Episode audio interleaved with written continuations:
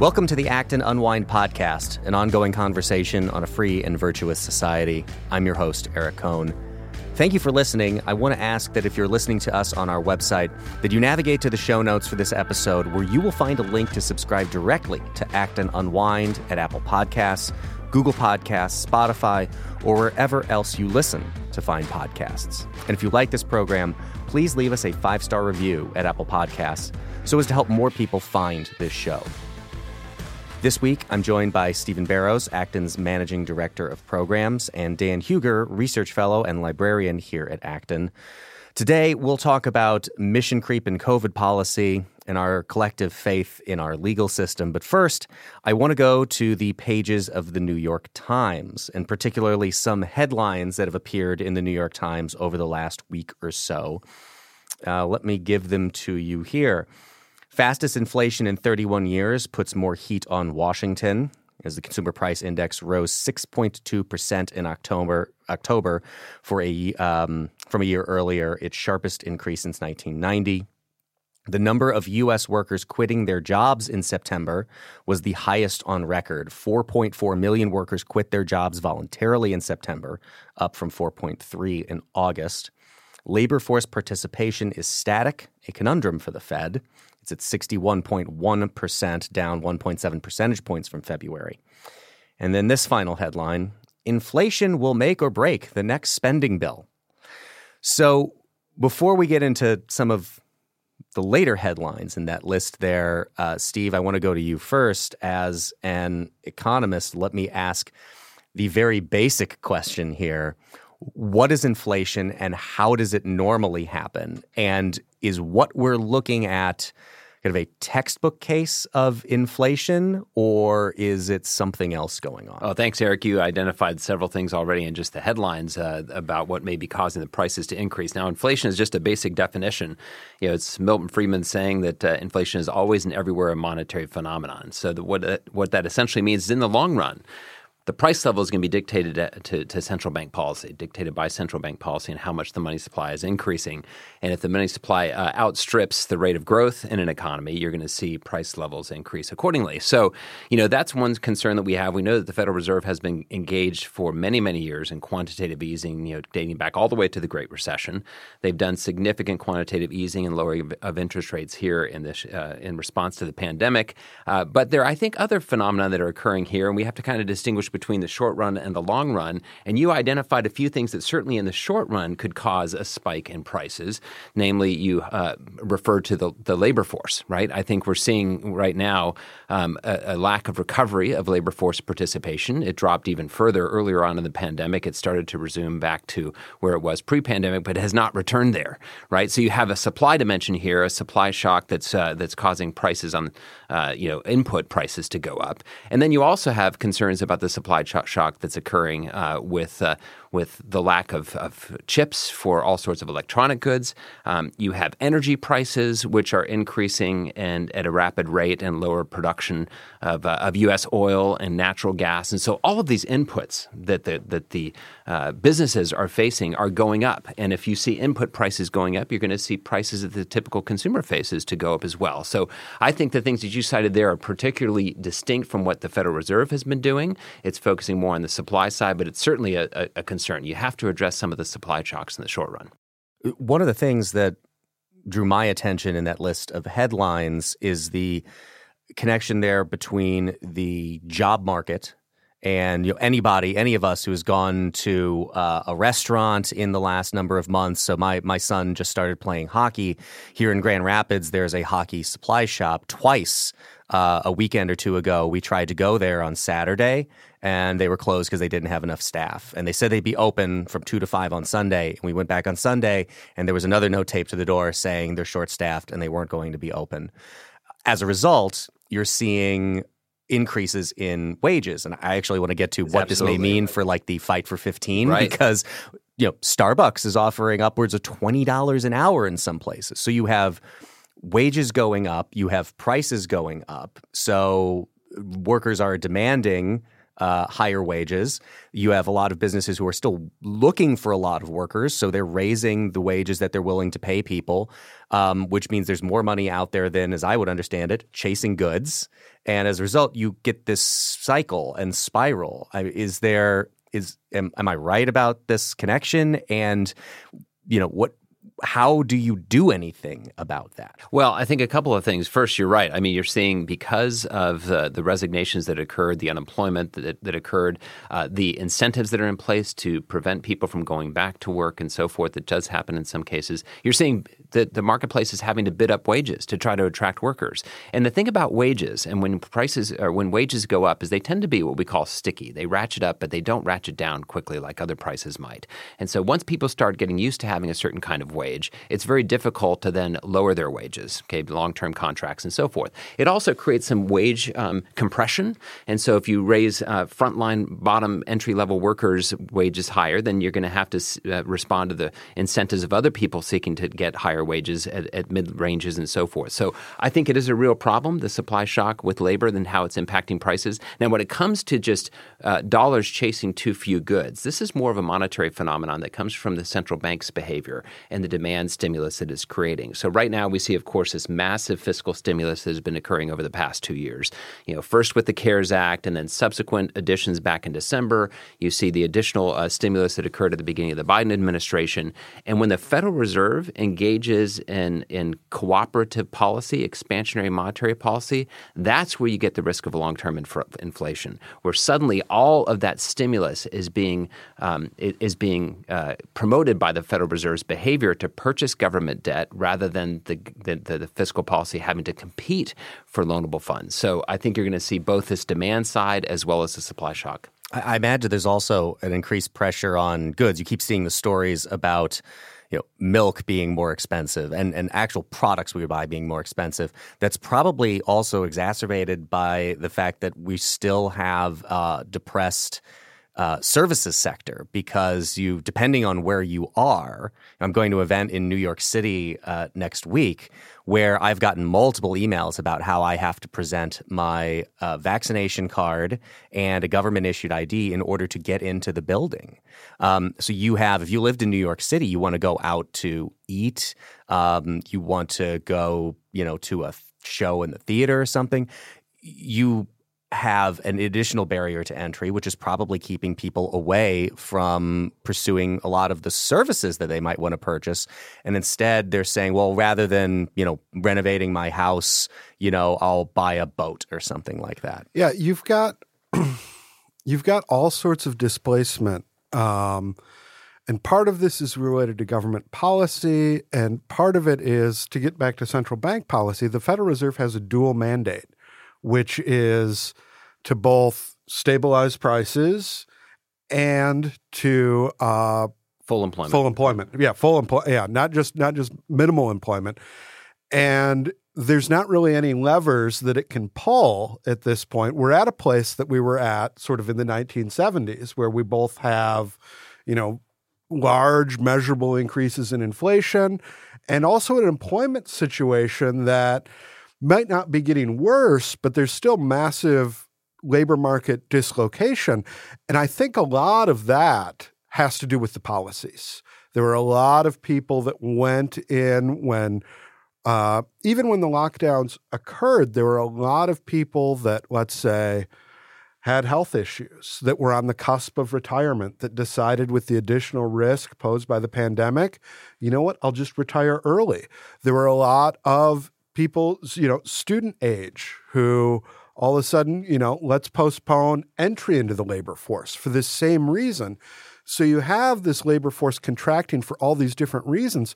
Another one I've heard from sort of multiple corporate reports, I believe this was FedEx, they were talking about, you know, trying to explain to their shareholders why they've had problems with retention. And a lot of it has to do with childcare and schooling. This is a lot of parents that the traditional child care, you know, not all schools are up and running five days a week yet again. And, you know, these are all calculuses that are made by individual families, depending on their context. And if you adjust that policy, even even something like schools can have an effect on employment, not just for teachers, but for parents, for other folks in childcare industries. Um, all of this sort of ripples down in sometimes predictable, sometimes less predictable ways it does seem to me that there is a, a difference between what we're experiencing right now and, and a huge caveat to the you know the differentiation between the 1970s and what we're experiencing right now is that a lot of this, at least as I'm understanding it, um, is unique to circumstances brought on by the pandemic and the policy responses to the pandemic that include both that can include everything from lockdown policy to the amount of money that we've been spending. But my understanding of the stagflation problem in the 1970s is that you had a the two things coupled together that were particularly problematic. That you had inflation, price inflation, and an unemployment problem. And we don't have the same kind of unemployment problem. We don't have enough people in the workforce, but largely because they're choosing not to be in the workforce. They could be in the workforce if they wanted to. Um, so, what I wonder is, there were a lot of questions about uh, federal policies and state policies that existed during the COVID pandemic, where we were essentially paying people not to work. Uh, people who could fit into that category that weren't the ones who could easily work from home and not the kind of people who needed jobs, usually in the retail sector and places that continued to operate. There was a group of people there who were receiving unemployment benefits that were comparable to or outstripped the wages that they would have made, and they were staying home as a result. Now, you've seen a lot of places, though, that extra unemployment money has been discontinued. And yet, we're still seeing this contraction in the labor force. We're not seeing people jumping to take these jobs, even though they are offering, you know, the idea of $20 an hour at Starbucks would have been wild and, and kind of makes unnecessary at this point the whole idea of we need a $15 minimum wage. I mean, you've got people, you've got businesses who are now saying we'll pay $15, we'll pay $18, we'll pay $20. And they weren't compelled to do that by the federal government, and they still can't get enough people to work. Right. Well, I think I'd have to dive in a little bit more to the labor statistic to see which demographic cohorts are uh, are not returning to work at, at at, at, the rates that you're describing. But one thing that I think is manifesting itself here is some demographic phenomena that associate with the baby boom generation. So, of course, this is a very large generation now entering. At oh, so we're blaming early, the boomers. Huh? Well, yeah, blaming the boomers, and we should also credit the boomers for much of the boom, of course, that occurred during the, their their peak working years, and now we're getting those initial years of uh, the baby boomers entering into retirement age. And so, you know, certain countries are now facing or have already reached their peak workforce, so like such as China, and uh, and the United States, though not because of our immigration, is not going to experience the same kind of challenges from a, from a labor force perspective that China is. I do think you're going to see some of these headwinds as we see a very large generation enter into a retirement phase, and smaller generations then following uh, in, behind. So um, I think that is a factor here. It would be interesting to dig into the numbers a little bit more detailed to see which ones are not returning on the basis of the things that you're describing, because younger generations too seem to be not rebounding into the workforce at the rates that we would expect. What you would typically expect at least I think you would typically expect in reaction from politicians to what we're seeing going on right now would be the traditional understanding that at a time when you're seeing inflation, it's probably not a good idea to spend a whole lot of money. And yet, from uh, the New York Times, this out today, Later today, President Biden is expected to sign into law the $1 trillion infrastructure spending bill aimed at upgrading American roads, bridges, broadband, internet, and more. Of course, with a whole lot falling into that and more category. But the fate of the White House's other economic priority, its $1.8 trillion social spending plan, remains cloudy amid intensifying concerns over inflation. It would seem to me that in more normal times, it would mean that something like that was absolutely dead.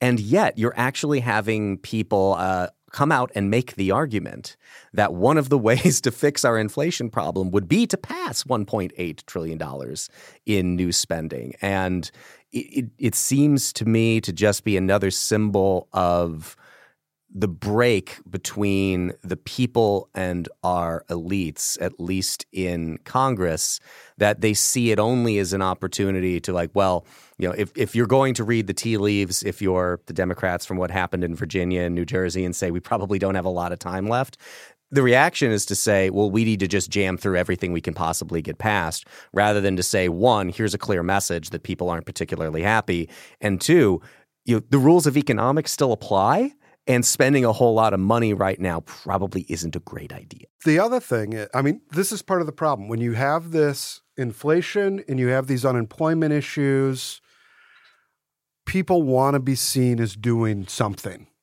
as realizing that there's a problem, doing some action towards solving that problem. And I think that's part of the infrastructure bill. As part of the political motivation there is we see these continuing employment issues.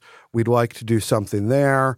And there's a real way in which I think a lot of people don't understand inflation um, in the same way they intuitively understand, let's say, being out of work or going to a store and finding that it's closed because they don't have enough people. Those are the things that um, I think politicians think they can capitalize on. The other thing is, even if they didn't spend another dime, remember, we're talking about long term effects here, we're seeing going back to 2008. This is over a decade of government policy that has led up to this point. One of the things that could curb it is raising interest rates, but with not only the government's debt levels, but with the way that many individuals and corporations are leveraged these days, that's a political non starter as well. So, unless you get someone who could sort of dramatically make the case and take the sort of bold action that, you know, uh, Paul Volcker did in the 80s um, and in, in a situation when, where both the country and the economy was considerably less leveraged, we've got this is just a sticky wicket all around. Yeah, let me add to that. I think uh, Dan's right. On the one hand, you could have some of the government spending that really targets infrastructure and investment in the economy, which, which could help the supply side uh, move along and help the production of, of goods and services. But I do think that Dan's pointing out that the long term uh, exit strategy of the Federal Reserve, I think they're in a real sticky, sticky situation. I mean, the Federal Reserve has been accommodative. They've responded to the pandemic just like they did back during the Great Recession by engaging in all sorts of quantitative easing, lowering interest rates, and so forth. But the Federal Reserve knows that it can't keep that in the long run. They've got to figure out a way to raise interest rates, cut back on the purchase of government treasuries, and uh, and and make sure that we don't get into a long-term situation of high inflation rates. And whenever you do that, you're engaged in contractionary monetary policy. Contractionary monetary policy by definition, is a headwind against economic growth and prosperity. And, uh, and it's something that's necessary to keep prices in check. So I think the Federal Reserve is in a real tricky situation. I wouldn't want to be uh, Chairman Powell right now, quite frankly. Have we just been essentially kicking problems down the road for so long now that we were inevitably going to end up in some kind of situation like this where the Federal Reserve is in a difficult situation where it's looking at the circumstances as they exist on the ground right now and looking at you know only bad options. And I mean, of course, we should point out that just the simple wisdom is true that like all the hard choices in life are between two good things and two bad things because the choice between a good and a bad thing isn't a choice at all.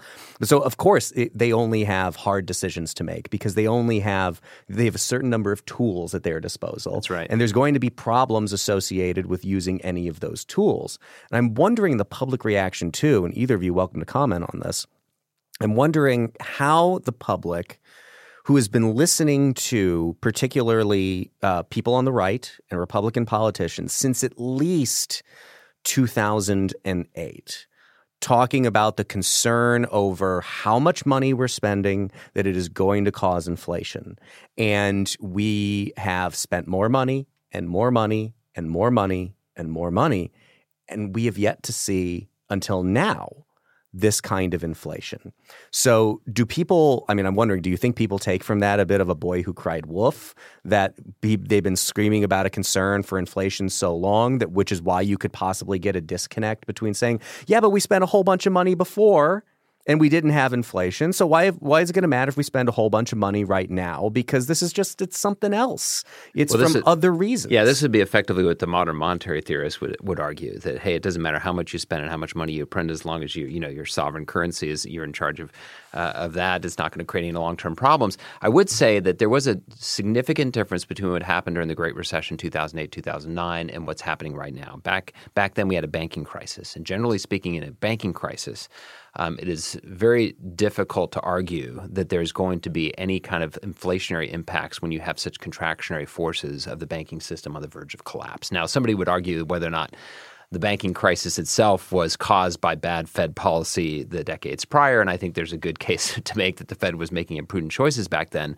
Uh, but in the end, I think that we have to remember that discretionary monetary policy, which is what the Federal Reserve has been doing for decades, uh, is a real risk, and uh, it, it risks uh, being too generous, lowering interest rates, being too easy on your monetary policy. I think you'd be better off, you know, pursuing certain various rules that have been out there, such as the Taylor rule. Uh, that way, you take the uh, and what is the Taylor rule? Well, the Taylor rule has certain factors and metrics that you use within the economy to determine the rate at which you in, increase the money supply and where you set uh, the discount rate.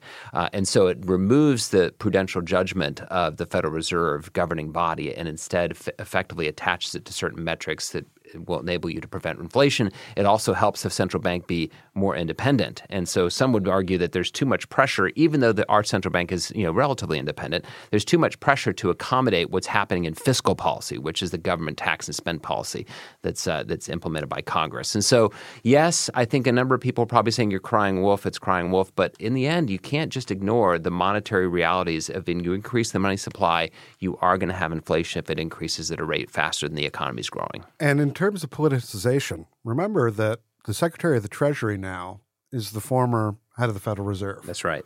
And Janet Yellen. I mean, this is something, this political entanglement is getting worse and not better. And you saw this, you know, President Trump very actively would call for certain Federal Reserve policy. He would he would call for juicing the economy and this is this has now become the norm That's in. Washington on on on both sides of the aisle. That's right. Yeah, I, I, back during the the 1970s, 1980s, when when President Reagan came in in the early 80s, he understood that Paul Volcker was doing something that was necessary but would likely result in a recession, which it did, a very severe recession in 82, 83.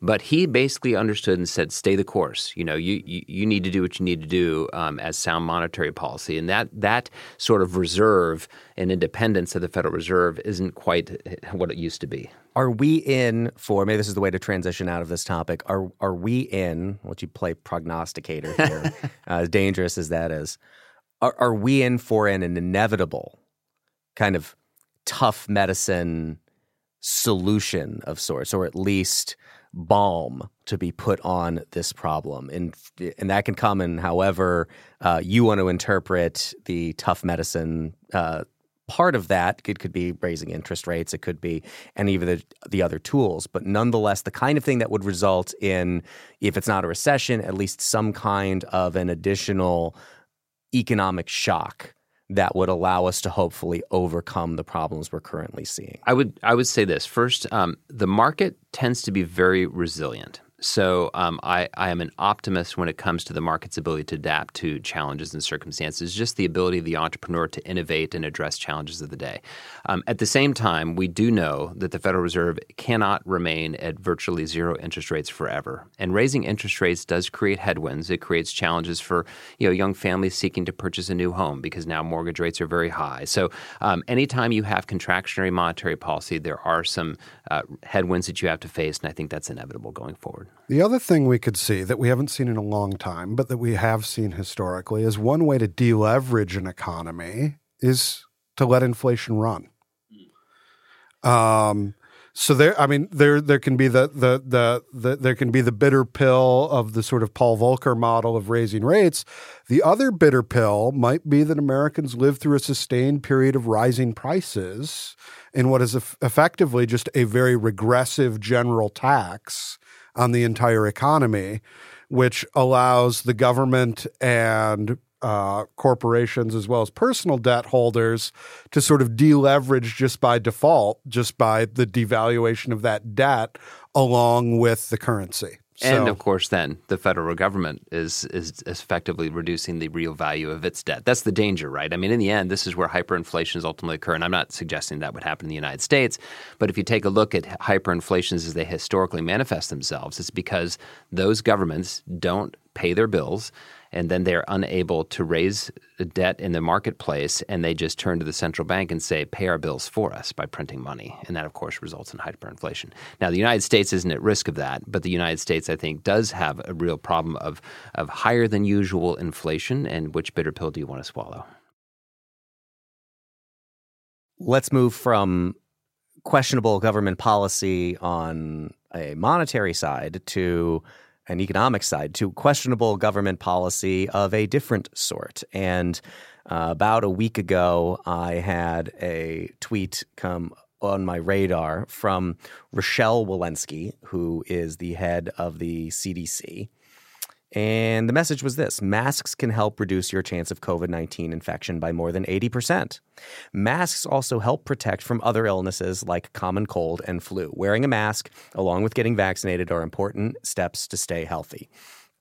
And I continue to be amazed by the lack what is to me the lack of understanding of incentives by people crafting policy right now that it shouldn't be a surprise. And we should be, I think, quite content if you look at the number of people who are vaccinated.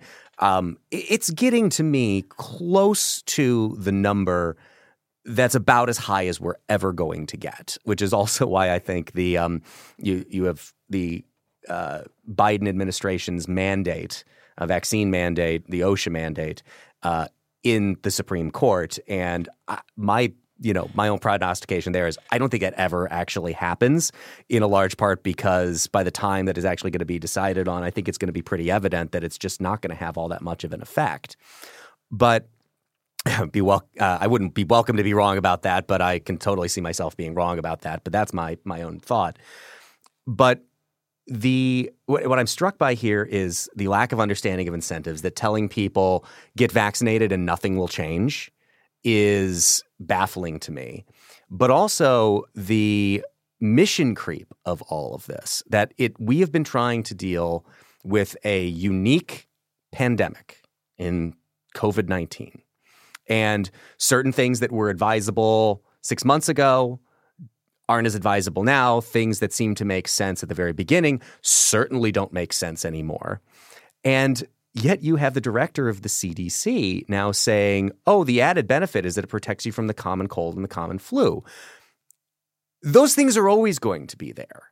And it just seems to be incredible mission creep by the CDC to, to, te- to bank what they got in terms of masking policy and to say, well, now we should just keep doing it because there are always contagions out there. So the masking policy is is interesting because of course we started off that we were not supposed to wear masks. In fact, when I when I started wearing a mask early in the pandemic, I did so with t-shirts and instructions from the government of India because the government of the United States was in fact was at that point hostile to masks that included not only instructions on how to make masks, but how to sanitize them, how to sanitize them if you have a washing machine, how to sanitize them if you don't.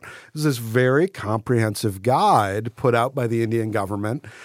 There's never been such a gu- guide put out by the CDC. If you look, you know, I was recently traveling in airports and the bizarre array of masks that you see um, of very different sort of qualities um, that it's sort of baffling that you know, is, you know, will masks help in the transmission of respiratory viruses? Yes. Um, that's just sort of transparently so. You see widespread mask usage and contagions, you know, for a long time in many parts of the world. But it seems to be more about the symbol of than the actual masks themselves, than an actual sort of uh, public health policy. And if you'll remember when masks were first introduced, when that flip happened, part of that was as a means to give people a justification to ratchet down lockdown policies. Because we did not at that point have a widely distributed vaccine. the negative effects of lockdown were starting to be seen, and they thought, okay, here is something that we can do. Now the mask seems to be used as something to ratchet up, which seems just very, very strange to me and and and totally sort of incoherent as a policy. The, the strangeness of it is in a bit the correlations of groups the ones who are willing to wear masks and the ones who aren't willing to wear masks because I think you largely see that the people who are still willing to wear masks are by and large also people who are vaccinated.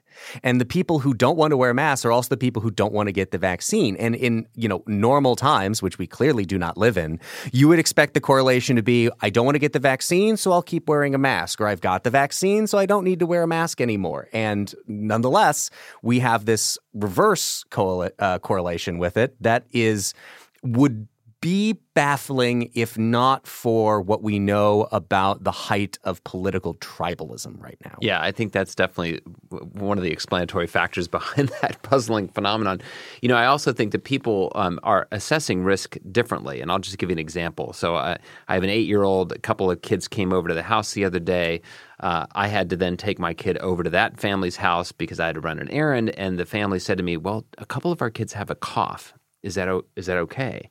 And I said, well, you know, my kids have already had COVID, so um, it's, you know, I'm not too concerned about it as long as it's not the flu or what have you. And, you know, I could have just said, oh, a cough?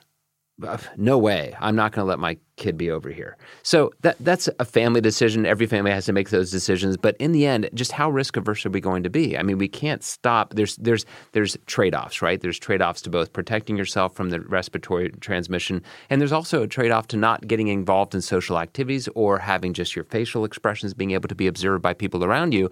And so it strikes me that there's been this hyper risk aversion and continuing to, as we gather more data, as we get more people vaccinated, it seems like some of those risk risk averse steps, which are very understandable, um, should be reconsidered. And I don't know why it seems, seems that so often they're doubling down on things that don't seem to be necessary anymore. There's I pulled this up from 2016, uh, just to note that the CDC has been giving guidance on a whole bunch of different things, of course, having to do with the Centers for Disease Control, how to control the transmission of disease and how to better improve our health. And if you went through and read a lot of the recommendations from the CDC over the years, you'd think that they were crazy. I'll give you an example from 2016, um, story from 2016. Earlier this week, the Centers for Disease Control and Prevention came under fire for their new guidelines for preventing fetal alcohol syndrome, which told women who weren't on birth control to stop drinking alcohol entirely on the off chance that they got pregnant. Now, of course, nobody is going to follow that.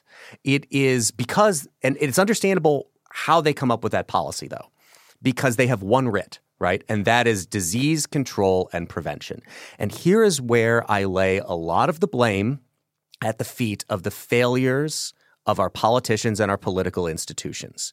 Because part of the job of being a president or a governor or I guess even a congressman and a senator is to understand that various agencies, different constituency groups, interest groups are all going to have the thing that they want at the expense of all other things that we would call trade-offs. And the job of a president or a governor is to weigh those concerns against each other. Because yes, if you had the CDC in full control, then, you know, not only would we be having masking policy continuing forever and women who um, aren't on birth control never being able to drink, you'd reduce the speed limit to five miles an hour, right? Because that's a way to reduce risk as close to zero as humanly possible. But people aren't going to do that. And I think we had a lot of politicians unwilling to acknowledge that trade offs exist and unwilling to do their actual role, to ask the question, as Yuval Levin would say, given my role here, what should I do? And say, I need to balance this concern with a whole host of other concerns and come up with a more workable policy. Yeah, for sure. I, you know, I think th- the other thing about these government agencies is the trade-offs that they talk about are often the ones that are only seen as opposed to the ones that aren't seen. So, uh, by way of uh, comparison, the F- Food and Drug Administration has an incentive to be extra risk averse about the potential dangers of, of a otherwise life-saving drug.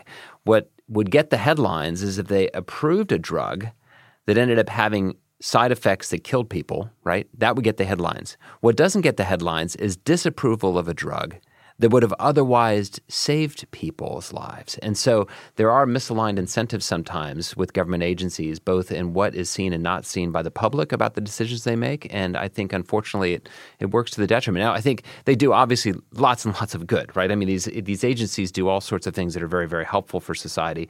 Uh, but sometimes I think there's a tendency to be too risk averse. Well, the incentive there, right, is to avoid being the person who approved something like thalidomide. And the, exactly. the overarching concern Right. of wanting to avoid that makes you more hesitant on approving things that could be life saving. Absolutely, yeah. There's even there's low hanging fruit here, like rapid tests and how the FDA has dragged out the approval. You go to any other nation in the world, the availability of rapid tests, any any other developed country, it's is staggering. I taught, you know, we have uh, Acton has an office in Rome, and I will occasionally be in communication with them. And the sort of availability of rapid COVID testing in Rome is is a world away from what it is here. So this is even, you know, this is a question of part of this is control, part of this is juris- jurisdictional battles, um, part of this is proving the importance of these things. And there are some things that run against the grain of that. And part of that is the more you employ or you call on people to take individual agency, like the government of India did early on with masks, like many do with rapid testing, with home testing that people can do, the less you're important and the less that mm. you're decisive. And this is why you don't see discussions of things like the seasonality involved in COVID 19. You have these national guidelines that are animated by political concerns and not by what we have learned, as with most respiratory diseases, there is a seasonality to it. And you will see instead that that seasonality be deployed as a political football of at certain points in the southern United States with its COVID policies, it's worse there. So then it gets ganged up on about that, and those policies are attributed to that. At certain points, like today, places like Michigan, it's it's much worse here.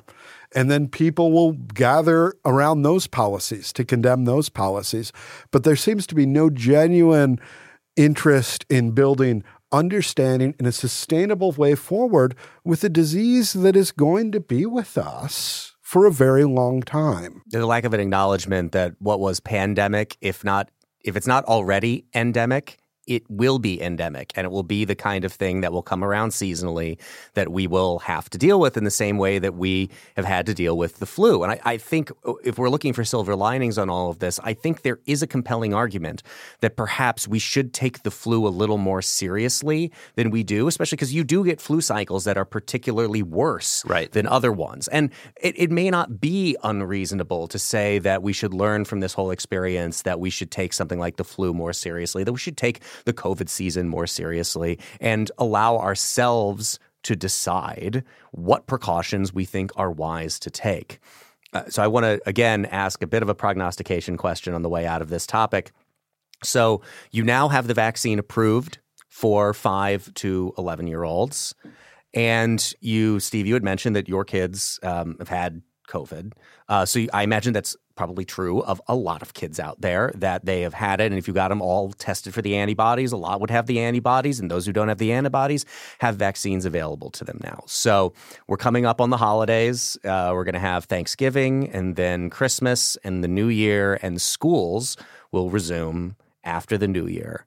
Will masking policy continue in the beginning of 2022 in schools? Well, I hope that uh, it, at least they take a subsidiarity approach to it and allow particular counties to decide what the relative risk is for those school districts. Because yes, a, a sweeping blanket im- imposition by a state or you know, at worst, the federal government would not be uh, in the best interest of the people in general.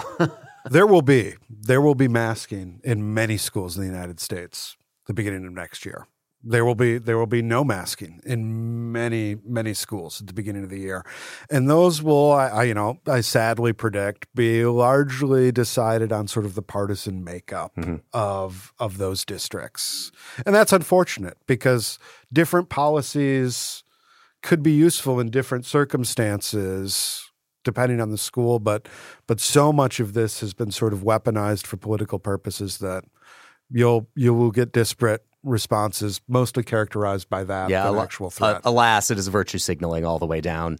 Um, I, I want to touch on one final topic that kind of preoccupied my mind over the weekend, um, which has primarily to do with our confidence in our own legal system. And as I was observing, as many people might have been, I don't know how much you've been following the trial of um, uh, Kyle Rittenhouse that is happening in Wisconsin. And I mean, that has been somewhat peculiar for a lot of reasons, and uh, in part because of, again, all of the politics that has been projected onto it. Uh, but there's also another trial that is going on that is not getting a whole lot of attention, and that is the trial of the people who have been charged with the killing of Ahmaud Arbery in Georgia. And there's racial political elements to uh, to both of these in some understanding. In that you had in the Ahmaud Arbery killing a black man who was killed by two white people in, in, in a bizarre circumstance uh, having to do with the connections of those people to the prosecutor that almost didn't get charges brought in the case before more light was shed on it. But there's not a lot of coverage of that, and there's a disproportionate amount of coverage of the Rittenhouse trial, in, part because the the way that it has proceeded has been um, somewhat surprising. Uh, but you you see a lot of politic what I think are politically motivated reactions from people who otherwise, like you know Congressman Hakeem Jeffries, a you know self-described criminal justice reformer type saying again before a jury has even had a chance to uh, really sit down and consider the charges against Rittenhouse that he should be locked up and the key should be thrown away. And I, the question that I want to ask is is less to do with the intricacies of those two cases. I'm not a lawyer and I don't really want to dive that deeply into that. But what are the consequences? We've you know documented and talked a lot on this program about how we have been losing faith in our institutions. What are the potential consequences if faith continues to erode in an institution like our legal system and it's abetted by certain people willing to swing sledgehammers at our faith in those institutions.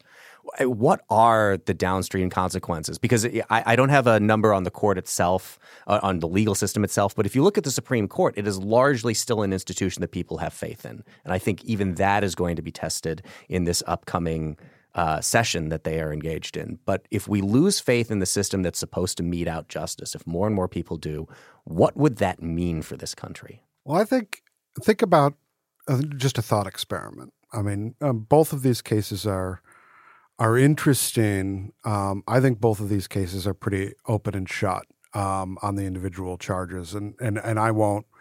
And and again, the fact is that they they fall into certain political narratives, which is the reason why there's any publicity at all. I mean, these are, you know, both both remarkable instances in the sense that this doesn't happen every day, but unremarkable in that both sorts of things happen fairly frequently. Um, and what you have in a lot of these cases is um, a reflection of the anxieties that people have themselves.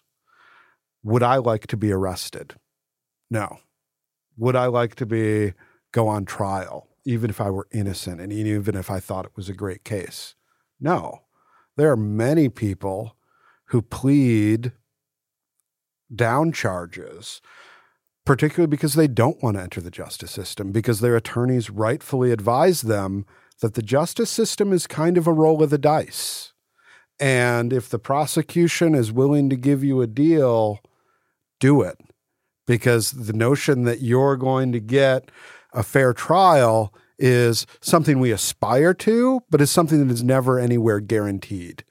Um, and that is, and, and often to get that sort of result is a very long and involved and costly process. Yeah, as, as the lawyer's joke goes, uh, everybody gets their decade in court. Exactly.